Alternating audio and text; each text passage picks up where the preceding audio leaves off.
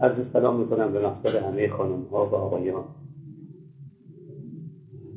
و به همه خانم ها تبریک ارز می‌کنم. روز جهانی زن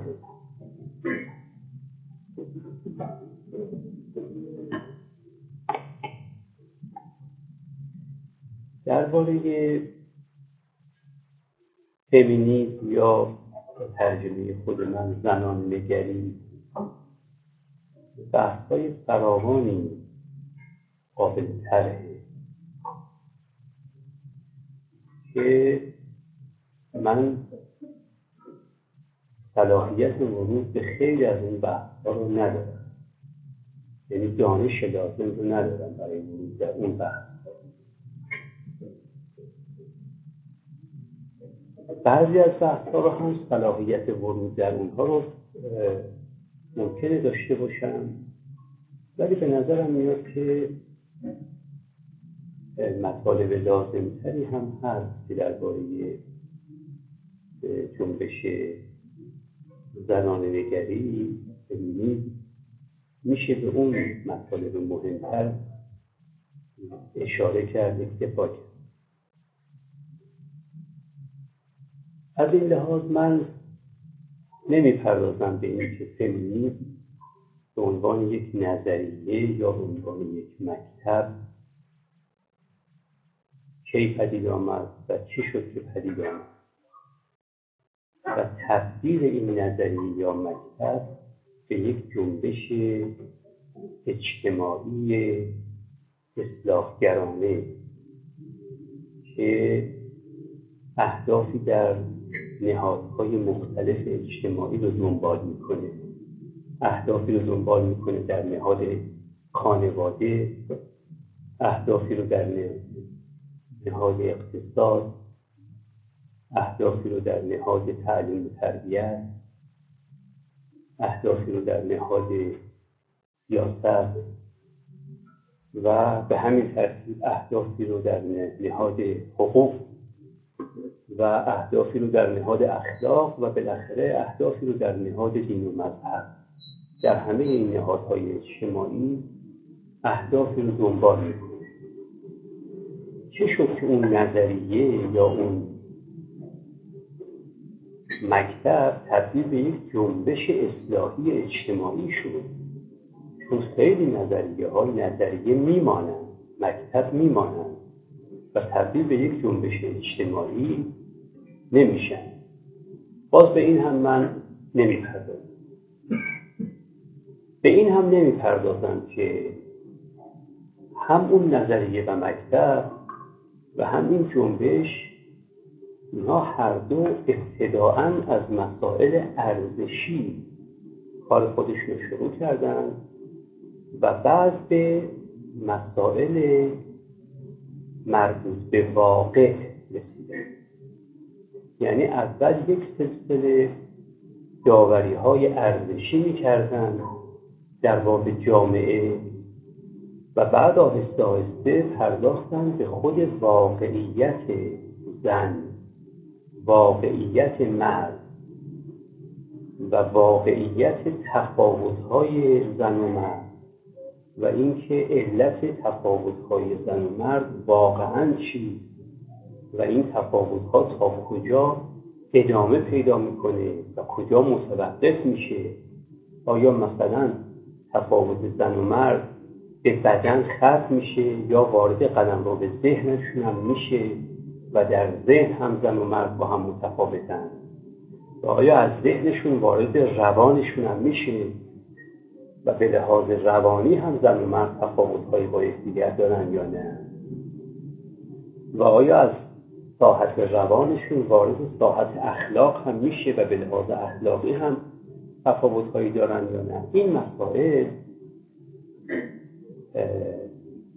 به لحاظ تقدم و تأخر زمانی وضع خاصی داشتن. یعنی اول مسائل ارزشی طرح شد مثل مسائل حقوقی. و بعد پرداخته شد به مسائل فکچوال که مربوط به تن زنه به ذهن زن روان زن خلق و خوی زن و گفتار و کردار زن رفتار اجتماعی زن و امثال این مباحث اگر که همشون مهمند ولی باز موضوع بحث من امروز نیست.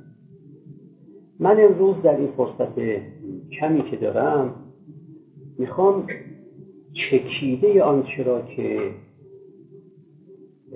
هم نظریه و مکتب فمینیسم و هم جنبش اصلاحی اجتماعی فمینیسم گفته من می‌خوام چکیده و اصاره و اون لب لباب این مدعیات رو در قلمروهای مختلف فقط فکر همین ادعای صحت هم ندارم اما در عین حال هرچی مطالعات فمینیستی داشتم می‌بینم بالمعال می‌شود همه مدعیات رو در این چند مدعایی که من خواهم گفت تلخیص کرد به اول بپردازم به مدعیات ارزشی و بعد بپردازم به مدعیات ناظر به واقع.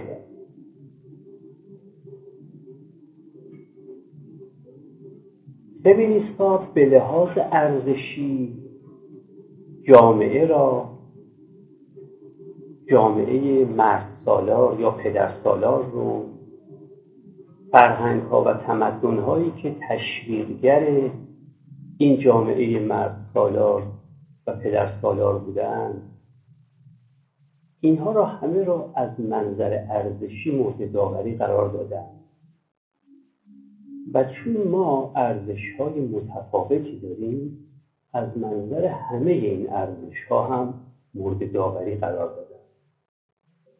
ما در واقع منابع هنجارگذار اجتماعیمون یعنی منابعی که در هر جامعه ارزش داوری هامون رو از اون منابع می‌گیریم. اینها شش منبع و فمینیست ها در باب جامعه مرد از منظر هر شش منبع ارزش داوری کرد به زبان خیلی ساده اگر بخوام مطلب رو توضیح بدم به این صورت باید بگم که هر انسانی به هر کار ارادی که بخواد دست بزنه باید نطفه یک باید در درونش منعقد بشه. ولو یک میلیاردوم ثانیه قبل از انجام عمل. یعنی محال است. تو دست به یک عمل ارادی بزنی دست به یک فعل ارادی بزنی. الا اینکه ولو یک میلیاردوم ثانیه قبل از این عمل یه بایدی در درونت منعقد شد. نطفه یک بایدی بسته شد. یعنی اگر من الان به صورت یک عمل ارادی این لیوان آب رو بلند کردم بدونید یک فلانی باید لیوان رو برداری در درون من منعقد شد. امکان نداره در حالت بهنجار آگاهی من دست به عمل ارادی بزنم الا اینکه یک بایدی قبلش باید در درون من انعقاد پیدا کرده باشه اگر عمل عمل ارادی باشد. اگر فعل فعل ارادی باشه اونم در حالت بهنجار آگاهی. یعنی در حالتی که من چهار تا ویژگی داشته باشم. مثل همه ما که اینجا نشستیم این چهار تا ویژگی رو داریم. یعنی اولا زنده ایم نه مرده ثانیا بیداریم نه خفته ثالثا بهوشی نه در حالت کما و اقما و بیهوشی و رابعا مست لایعقل نیست. هر انسانی که این چهار تا ویژگی رو داشته باشه میگن داره در حالت بهنجار آگاهی خودش به سر حالا غیر از این یک حالتی که یک حالت بهنجار آگاهیه ما نزدیک به 18 19 یا 20 حالت نابهنجار آگاهی هم داریم. اما بحث ما راجع به حالت بهنجار آگاهی. در حالت بهنجار آگاهی یعنی در حالتی که من تو در اون هستیم الان اگر من دست به یک عمل ارادی زدم حتما یک باید این کار رو بکنم. باید فلانی این کار رو بکنی در درونم پدیدار شد. حالا بحث اینه که این بایدها از کجا ناشی میشن این بایدهایی که در درون من منعقد میشن از کجا ناشی میشن و گفته میشه که یعنی ادعا می‌کنم که این بایدها از شش منبع ممکنه بر به این منابع ششگانه میگیم منابع هنجارگذار اجتماعی. یعنی منابعی که برای جامعه دستور عمل فراهم می‌کنن. هنجار و فرمان صادر می‌کنن خب این منابع هنجارگذار اجتماعی یکشون منبع حقوقه. یعنی منبع قانون. خیلی از کارهایی که شما می‌کنید چه چیزی در درونتون میگه باید این کار رو کرد؟ در واقع حقوق قانون. من وقتی از منطقه سمت راست جاده حرکت می‌کنم این باید از منطقه سمت راست جاده حرکت کنی این حکم قانونه. بنابراین این باید رو از منبع انجارگذاری به نام حقوق یا قانون گرفت. دومی اخلاقه. وقتی که من در هنگام سخن گفتن مثلا راست میگم باید راست بگویم را از اخلاق گرفتم. اینم منبع هنجارگذار دوم منبع هنجارگذار سوم دین و مذهبه. من اگر اشای ربانی به جا میارم یا اگر نماز به جا میارم یا اگر در پای دیوار ندبه ندبه می‌کنم دین و مذهبم گفته باید اشای ربانی به جا بیاری یا باید نماز بگذاری یا باید در پای دیوار ندبه ندبه کنی. بسته به دین و مذهبی که من دارم. نماز گذاردن نه وظیفه حقوقی کسیه نه وظیفه اخلاقی کسیه. فقط بایدی است که دین و مذهب بر عهده او باشه منبع هنجارگذار چهارم آداب و رسوم و عرف و عادات شما وقتی میگید که شب چهارشنبه سوری باید از روی آتش پرید به هنگام تحویل سال باید کنار سفره هفتی نشست این باید بایدی است که نه از اخلاق آمده نه از حقوق و قانون اومده نه از دین و مذهب اومده از آداب و رسوم و عرف و عادات ما اومده. منبع پنجم هم منبع زیبایی شناختی منبع زیبایی شناختی من وقتی که فرض کنید که کاملا بدنم نظیفه تازه از حمام بیرون اومدم و لباسم هم کاملا نظیفه و بنابراین بوی بدن من یا بوی لباس من یا آلودگی بدن یا لباس من تو رو آزار نمیده که اگر آزار می‌داد من یک باید اخلاقی رو البته زیر پا گذاشته بودم. ولی با این همه چرا با اینکه بدنم کاملا نظیفه و لباس من کاملا نظیفه دیگه چرا اتوش می‌کنم؟ اتو کردن لباس چی گفته؟ اینو زیبایی شناسی به ما میگه میگه جهان را از آنچه هست زشتر نکنید یا جهان را از آنچه هست زیباتر کنید وقت اون به من میگه که پس لباس تو اتو بزن. وقتی من لباسم اتو می‌زنم در دیدگاه بدبینانه دارم از زشتی جهان میکاهم و در دیدگاه خوشبینانه دارم بر زیبایی جهان میافزایم. وقتی من موهای شسته و نزدیک خودم رو شونه می‌کنم این شونه کردنش دیگه اون حکم زیبایی شناسیه هیچ کدوم از اون منابع پیش گفته نمیگن که باید انسان موش شونه بزن. اخلاق میگه موت رو نظیف بکن تا از بوی موی تو کسی آزار نبینه. اون حکم اخلاقیه.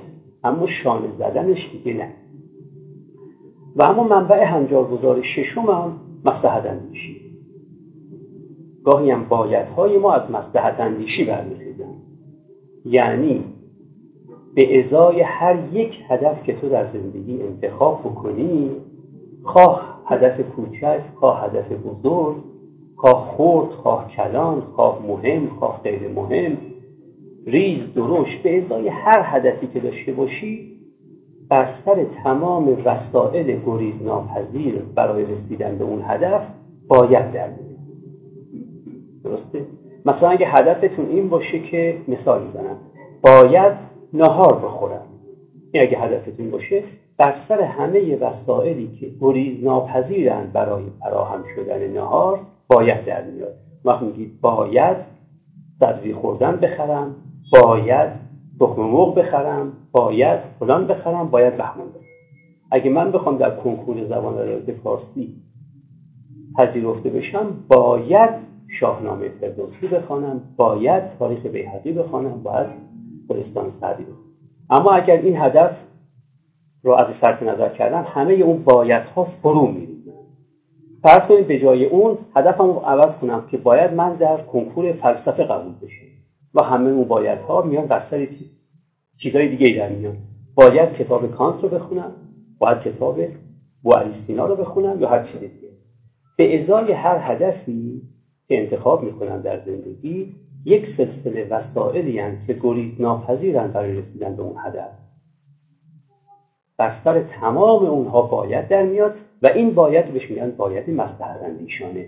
یعنی مسلحت خودم رو اندیشیدن که اگر بناس در این کنکور قبول بشم باید این کارها رو بکنم. ولی قبول نمیشم و اگر بناس نهاری بخورم باید این کارها رو بکنم بکنم وگرنه نمی‌تونم نهار بخورم. ما غیر از این شش منبع تا جایی که استقرار استقصا شده ما منبع هنجارگذار دیگری نداریم. به این منابع میگیم منابع هنجارگذار اجتماعی. خب؟ حالا بر این اساس هر وقت شما چیزی رو نقد کردید حتما بر اساس یکی از این شش تا منبع دارید نقد می‌کنید. توجه می‌کنید؟ نقدم وقتی میگم منظورم فقط انتقاد نیست فقط عیبجویی نیست. وقتی نقاط قوت و ضعف چیزی رو مشخص کردید گفتید این قضیه این ضعیفه این نقطه قوت رو داره این نقطه ضعف رو داره و امثال ذالک بر اساس یکی از این شش منبع دارید نقد خب؟ حالا بنده ارز می‌کنم که فمینیزم از لحاظ هر شش منبع داره جامعه رو نقد حالا یک یک میپرد کل نقدی که فمینیست ها بر جامعه از منظر اخلاق دارند اینه که عدالت مهمتر از جنسیت است نمی‌دونم من به شما گفتم اخلاقی حقوق. حقوق. من به ترتیب از حقوق گفتم. اول حقوق بله. کل نقدی که از منظر حقوق دارم اینه که عدالت مهمتر از جنسیت. و بنابراین نباید به بهانه جنسیت عدالت فراموش بشه. و گویا در جوامع تا زمان ما عدالت فدای جنسیت شده. با اینکه هرگز نمیشه ارزش بزرگی مانند عدالت رو که جزو شش ارزش بزرگ عالم انسانیه نمیشه فدای جنسیت کرد و اومد به بهانه جنسیت از یکی کاس و بر دیگری افزود. حق عادلانه کسی رو نداد. به نام مثلا زن. و بیش از حد حق عادلانه به کسی داد مثلا به نام مرد کل ادعای حقوقی به نظر من جنبش فمینیسم وقتی هم میگم حقوقی همه شش قسم حقوق رو میگم. چه حقوق اساسی چه حقوق اقتصادی چه حقوق سیاسی چه حقوق کیفری یا به تعبیر جزایی چه حقوق بین الملل و چه حقوق مدنی. همه شش قسم حقوقی که در یک جامعه وجود داره همش مشهور این حکم میشه که گویا ما تا کنون همیشه عدالت رو ذبح کرده این به پای جنسیت. به کسی بیش از حد عادلانه داده ایم چون مذکر بوده. و به کسی کمتر از حد عادلانه داده ایم چون معنیت بنابراین در اینجا باید به دنبال مفهوم عدالت رفت و همه فمینیست از این نظر خیلی بر مفهوم عدالت تاکید می‌کنن. من و من فکر می‌کنم که اگر دفاع از فمینیسم بخواد یه دفاع عالمانه و محققانه و بیطرفانه باشه باید حتما درش مفهوم عدالت و اقتضاعات مفهوم عدالت با شکافته بشه. و بشه با استناد به مفهوم عدالت نشون داد که چقدر بیعدالتی در طول تاریخ صورت گرفته فقط به خاطر جنسیت. تبعیض مثبتی برای مردان تبعیض منفی برای زنان و فقط هم به واسطه جنسیت نه هیچی دیگه. اما در لحاظ اخلاقی از لحاظ اخلاقی نقدی که فمینیست بر جامعه داره اینه که تا کنون جوامع عدالت را معیار اخلاق گرفتن. و این دو عیب عمده داره. یکی این که اولا عدالت معیار حقوقه نه معیار اخلاق. این اولا. و ثانیا و ثانیا عدالت حد اقل اخلاقی بودن را فراهم می‌کنه. کف اخلاقی بودنه و برای اخلاقی بودن دو رتبه از این بالاتر باید رفت. ولی مردان نگذاشتن که ما به اون دو رتبه بالاتر ارتقا پیدا کنیم. ما کمترین کاری که از یک انسان اخلاقی انتظار داریم عدالت. اما بالاتر از عدالت شفقت و بالاتر از شفقت عشق. اون دو مرحله یعنی مرحله شفقت و مرحله عشق این مطلقا در اخلاق راه پیدا نکرده و راه پیدا نکرده به جهت اینکه از عدالت رو نهایت اخلاق دونستن مردان سود میبردن اگر می‌خواستن اعتراف کنن که عدالت کفه یعنی مینیمومه یعنی کمینه اخلاقی زیستنه و می‌خواستن برن از عدالت به طرف شفقت و از شفقت به طرف عشق اون وقت سودهایی که حالا من در مقام بیانش نیستم و البته جای دیگری بحث کردم سودهایی از دست می‌رفته. بنابراین همیشه اخلاق رو گذاشتن در سطح پایین خودش یعنی در پایین ترین سطح خودش باقی بمونه. سومین نقدی که می‌کنن نقد دینی و مذهبی. می‌کنیم اون نقد اینه که از منظر دینی و مذهبی مهمترین رکن دین و مذهب که خداست فاقد جنسیت. چیز فاقد جنسیت رو یا باید همچنان بدون جنسیت عرضه کرد و یا باید دارای جنسیت دوگانه عرضه کرد یعنی چه؟ به زبان ساده. یا خدا رو باید فاقد جنسیت عرضه کرد که خدا نه زن است نه مرد نه مذکر است نه مؤنث. یا دو جنسی عرضه کرد. و بنابراین هم به خدا اطلاق کرد ای پدر ما در آسمان ها هم باید اطلاق کرد ای مادر ما در آسمان ها توجه می‌کنیم. ما نمی‌تونیم آنچه را که مقدس است با تذکیر با مذکر بودن پیوندش بزنیم. و در تمام ادیان و مذاهب به استثنای یک دو دین و مذهب همیشه امور مقدس در قلم رو به دین و مذهب پیوند خورده با مذکر بودن. نت کنید خدا پیوند خورده است با مذکر بودن. نت کنید و آنچه که از خدا سرریز میشه همه چیزهایی است که از یک پدر سرریز نه چیزهایی که از یک مادر سرریز میشه. با اینکه به لحاظ ما بعد طبیعی یعنی به لحاظ اونتولوژیک سر به لحاظ وجود شناختی هر انسانی هر چقدر هم ساده لخ باشه می‌دونه که خدا جنسیت دار نیست.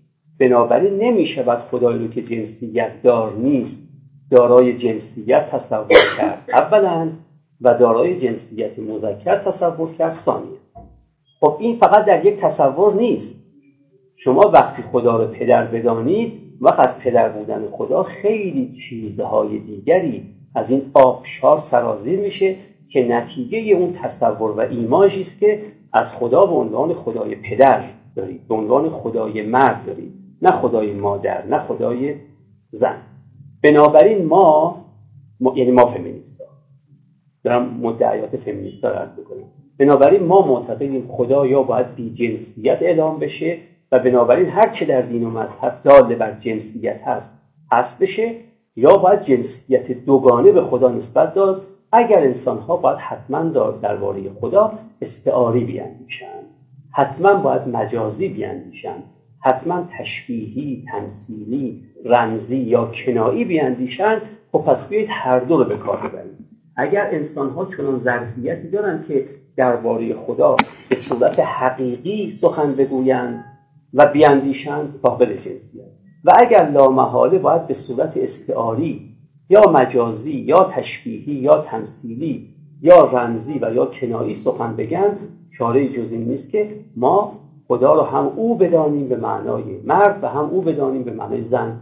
یعنی هم مذکرش بدونیم و هم معنی وقتی این کار کردیم وقت همه ارزش های دینی و مذهبی هم باید نقش دوگانه پیدا کنند ارزش های دینی و مذهبی که ناشی از یک خدای پدرند و ارزش های دینی و مذهبی که ناشی از یک خدای مادرند و به همین من همه اینا رو دارم به اختصار هرچه تمامتر میگم. اون بیشتر از سی دقیقه که فرصت ندارم و اینم دارم از دست میدم. اینم منظر سوم. از منظر چهارم از منظر آداب و رسوم و عرف و عادات یاد می‌کنید از این منظر گفته می شود که همبستگی اجتماعی باید وجود داشته باشه اما نه به قیمت اینکه کسی منقاد دیگری بشه. همبستگی اجتماعی در میان همترازان باید برقرار بشه نه در میان ناهمترازان. شکی نداره که قاهر و مقهور هم همبستگی دارن. غالب و مغلوب هم همبستگی دارن. توجه می‌کنید؟ ظالم و مظلوم هم همبستگی دارن. اما همبستگی از راه چفت کردن و خفت زدن به دو دست موجود یکی بر اساس اینکه غالبه و دیگری مغلوبه این ارزش نیست. همبستگی اجتماعی بین کسانی که در ترازه دیگرند مطلوبه. نه به هر قیمتی مطلوب باشه. گویا مردان از مطلوب بودن همبستگی اجتماعی نتیجه گرفتند که این همبستگی به هر هزینه ای حاصل آمدنی باشه باید حاصلش آورد حتی به این هزینه که یکی فداکاری این همبستگی رو بده و یکی از این همبستگی فقط سود ببره. یعنی در واقع یکی هزینه این همبستگی رو داره می‌پردازه و دیگری داره فایده این همبستگی رو در واقع به جیب میده باید هر کسی برای این همبستگی هزینه ای بده و هر کسی هم از این همبستگی سودی ببره. بنابراین نه کسی باید همه سودها از آنش باشه و هیچ زیانی نکنه و نه کسی باید همه زیانها از آن او باشه و هیچ سودی نبره. انگار ما زنان فقط داریم هزینه این همبستگی رو می‌پردازیم.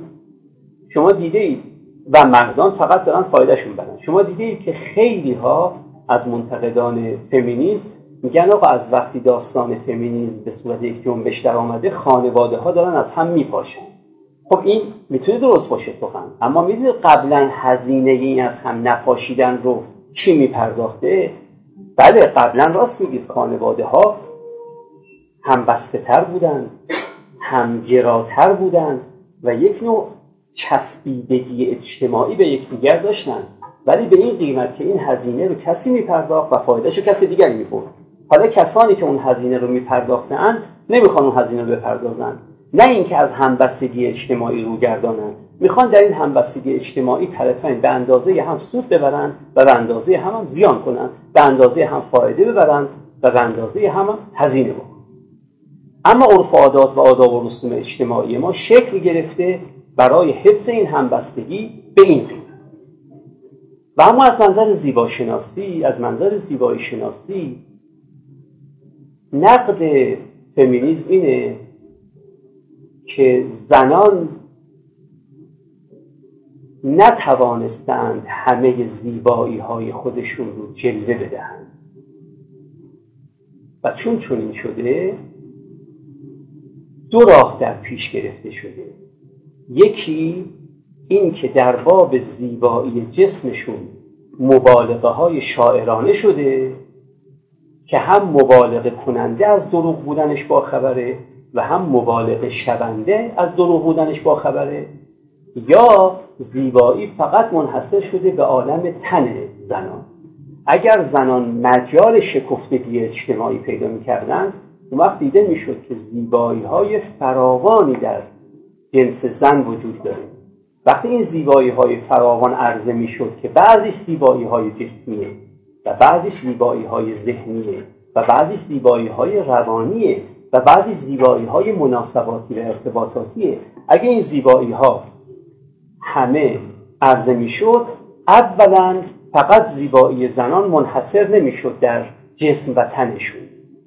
و ثانیا در مورد این زیبایی تنانه در مورد این زیبایی جسمانی مبالغه هایی که همه را در دل به خنده میندازه انجام نمی‌گیره. عنایت می‌کنید. به تعبیر سادهتر براتون بگم به تعبیری که از جایی به وام می‌گیرم اگر ما می‌دونستیم که زنان چه زیبایی هایی دارند نباید می‌گفتیم معشوق من هیچ وقت دندانش پر نمی‌کنه. هیچ وقت عرقش بو نمیده. چرا ما باید این دروغ رو بگیم که دروغی که هم معشوق خبر داره از دروغ بودنش هم خودمون؟ به خاطر اینکه زن فقط جسمشه و باید در زیبایی این جسم مبالغه کرد.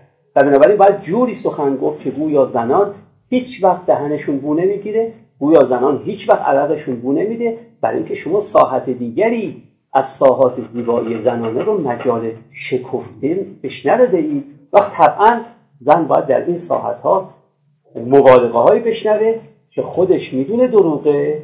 اونی هم که مبالغه می‌کنه می‌دونه که دروغ داره میگه و اونی که مبالغه می‌کنه می‌دونه که اون که داره مبالغه می‌شود هم می‌دونه که دروغه. و به همین ترتیب آینه ها در هم بازتاب پیدا می‌کنن. دروغ در دروغ دروغ در دروغ. با اینکه می‌شد. به تعبیر دیگه. اگر می‌شد زن رو مثال می‌زنم. اگر شما می‌تونستید موسیقی زنانه رو مجال بدید وقت می‌دیدید که موسیقی در عالم زنانه چه زیبایی هایی برملا می‌کنه که دیگه نباید لزوما شما این زیبایی رو در تن زن منحصر کنید. از این نظرم هست که جنبش های فمینیستی غالبا البته نه همشون ولی غالبا و اکثریتشون با نه فقط پورنوگرافی مخالفن با مبالغه های شاعرانه در زیبایی زن هم مخالفن و حتی بالاتر از این بعضی از گروههاشون حتی با آرایش هم مخالفن. به دلیل اینکه میگن آرایش که زنان می‌کنن باز داره همون ایماژی رو که مردان از زنان دارن رو باز بازی چکار می‌کنه؟ تقویت می‌کنه. نظر کنید. خب این هم باز خودش یک منظر پنجم. و اما از منظر ارز می‌کنم که مسلحت اندیشی. از منظر مسلحت اندیشی بزرگترین نقدی که فمینیزم به این جامعه های مرد سالار داره اینه که این جامعه های مرد سالار غیر از ظلمی که به زن می‌کنن که اون بحث اخلاقی بود و نمی‌خوام وارد اون بشیم این جامعه های مرد سالار جلو شکوفایی نوع بشر رو گرفتن. جلو شکوفایی زنان رو به صورتی گرفتن و جلو شکوفایی مردان رو به صورت دیگری گرفتن. می‌کنید یعنی جامعه ای که به صورتی که الان تصویر می‌کنی مصور شده و به این صورت متبلور شده و به حالت صلب پیدا کرده در این جامعه زنان نمی‌تونن شکوفا بشن. مردان هم نمی‌تونن شکوفا بشن. اتفاقا در اینجا جوری که بازی نه فقط برنده برنده نیست. توجه کنید برنده بازنده هم نیست. یعنی مردان هم برنده نیستن در اینجا. بازنده بازنده در این وضع هیچ کسی نمی‌تونه رشد بکنه. به هیچ معنایی از معانی ششگانه رشد که حالا وارد اونها نمی‌خوام بشم فقط اشاره می‌کنم ما دیگه رشد نمی‌تونیم بکنیم. باز اینم چون در جای دیگری گفتم شش نوع رشد برای یک جامعه متصوره. از منظر ما فمینیست ها یعنی دارم قول اونا رو میگم. از منظر ما فمینیست ها هر, گونه، هر شش گونه رشد با این وضع جلوش گرفته رشد اول رشد علوم تجربی که به کار چگونگی زندگی خوب میاد. نه چرایی زندگی خوب ولی چگونگی زندگی خوب در گروه رشد علوم تجربی رشد دوم رشد فناوری ناشی از علوم تجربی تجسم عینی و خارجی علوم تجربی میشه فناوری و به تبع فناوری صنعت. اینم رشد رشد سوم رفاه ناشی از رشد علوم تجربی و رشد فناوری. اینم رشد سوم. رشد چهارم رشد آرمانهای اجتماعی. یعنی عدالت آزادی و امنیت. اینا آرمانهای اجتماعی هم. این هم رشد چهارم است که یک جامعه می‌تونه داشته باشه. رشد پنجم رشد فضائل و ملکات اخلاقی. که انسانها روز به روز صداقت بیشتر پیدا کنند. نه ریا و تزویر و فریبکاری و خودعی بیشتر. تواضع بیشتر پیدا کنند. نه عجب و تکبر بیشتر. نه می‌کنید احسان بیشتر پیدا کنند نه بدکاری بیشتر. عشق بیشتر. نه نفرت بیشتر. شفقت بیشتر. نه سنگدلی و بیرحمی بیشتر. همه اینا رو محققان دارن نشون میدن که اینا لازمه یه همچین زندگی است که متعلم داشته می‌کردیم. این هم. رشد و اما رشد ششم رشد ذهنی بشر. انسان ها به این صورت دارای هوش بیشتر نمیشن. دارای سرعت انتقال بیشتر نمیشن. دارای قدرت تفکر بیشتر نمیشن. دارای فهم عمیقتر نمیشن. اینا های ذهنیه. برای اینکه ما فهم عمیقتر داشته باشیم قدرت تفکر بیشتر داشته باشیم سرعت انتقال ذهنی بیشتر داشته باشیم بهره هوشی بالاتری داشته باشیم چاره جز این نیست که این تعامل برابر انجام بدیم این هم باز از منظر در واقع میشه. این بحث های ارزشی که جنبش فمینیسم داره نسبت به جامعه هایی که تاکنون وجود داشتن و اکثریت غریب اتفاقشون هم مرسالار. اما یک سلسله بحث های ناظر به واقع جنبش داره.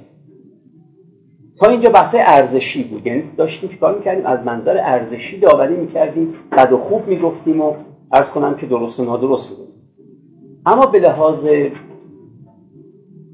فکچوال یعنی به لحاظ نه مسائل ارزشی به لحاظ مسائل واقعی هم یک سلسله ادعاهایی فمینیستا دارن.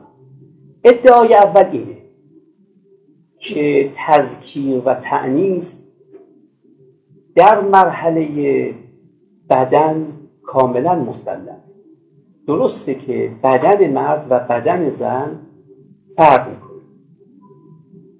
بنابراین در این حد مسلمه به عنوان یک فکت که زن و مرد به لحاظ زیست شناختی سر به لحاظ فیزیولوژیک با هم تفاوت به محض اینکه از بدن وارد قلم رو به دوم میشیم یعنی وارد قلم رو به ذهن میشیم بعضی اونم بعض بسیار اندکی از ویژگی های ذهنی چون خواستگاه های بیولوژیک و فیزیولوژیک دارن در اونجا هم کمابیش زن و مرد با هم تفاوت پیدا می‌کنن.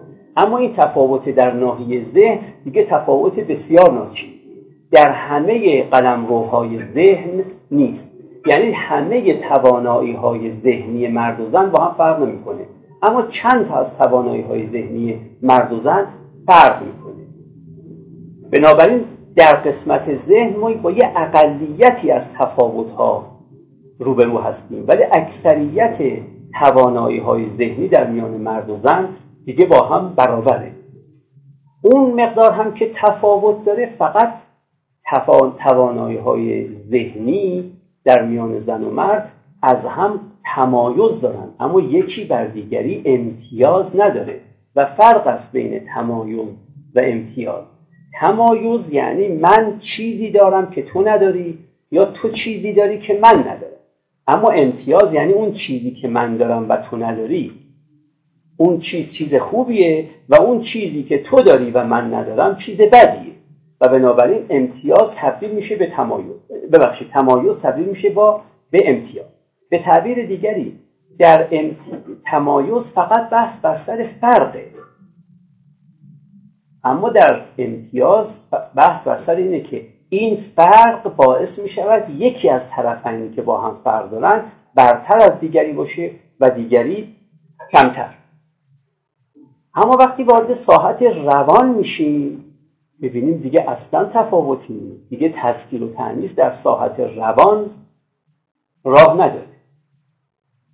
و اگر به ساحت چهارمی قائل باشیم یعنی ساحت روح که اون غیر از ساحت روانشناختیه که در اون ساحت که دیگه اصلا هیچ چیزی با هیچ چیزی تفاوت نداره.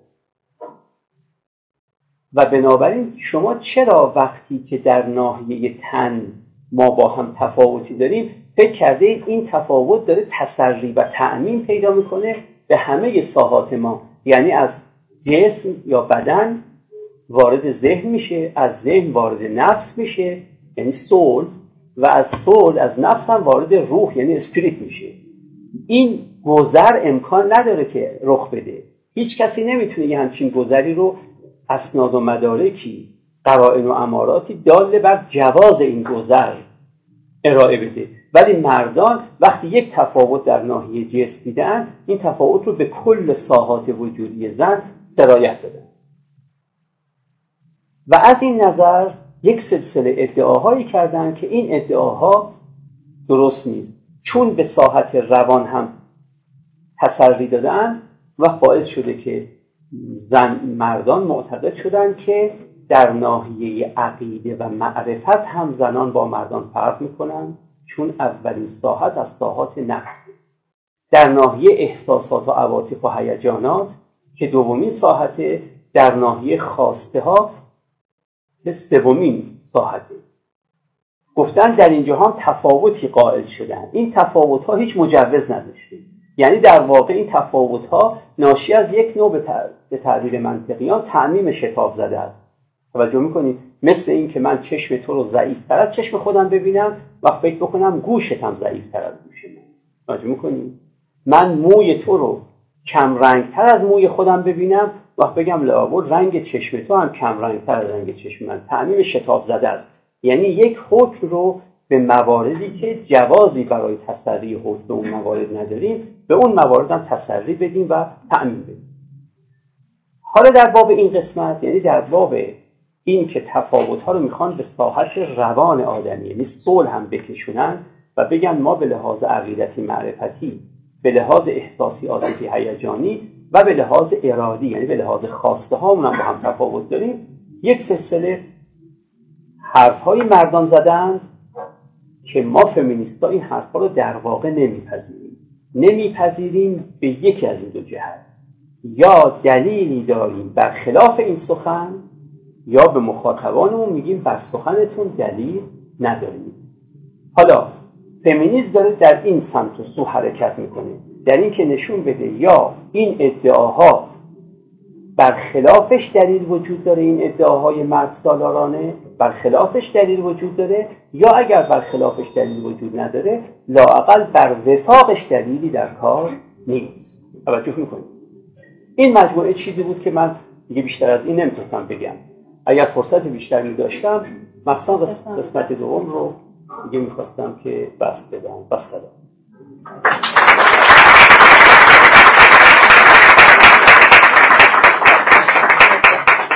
جریانی از جستجو دست درست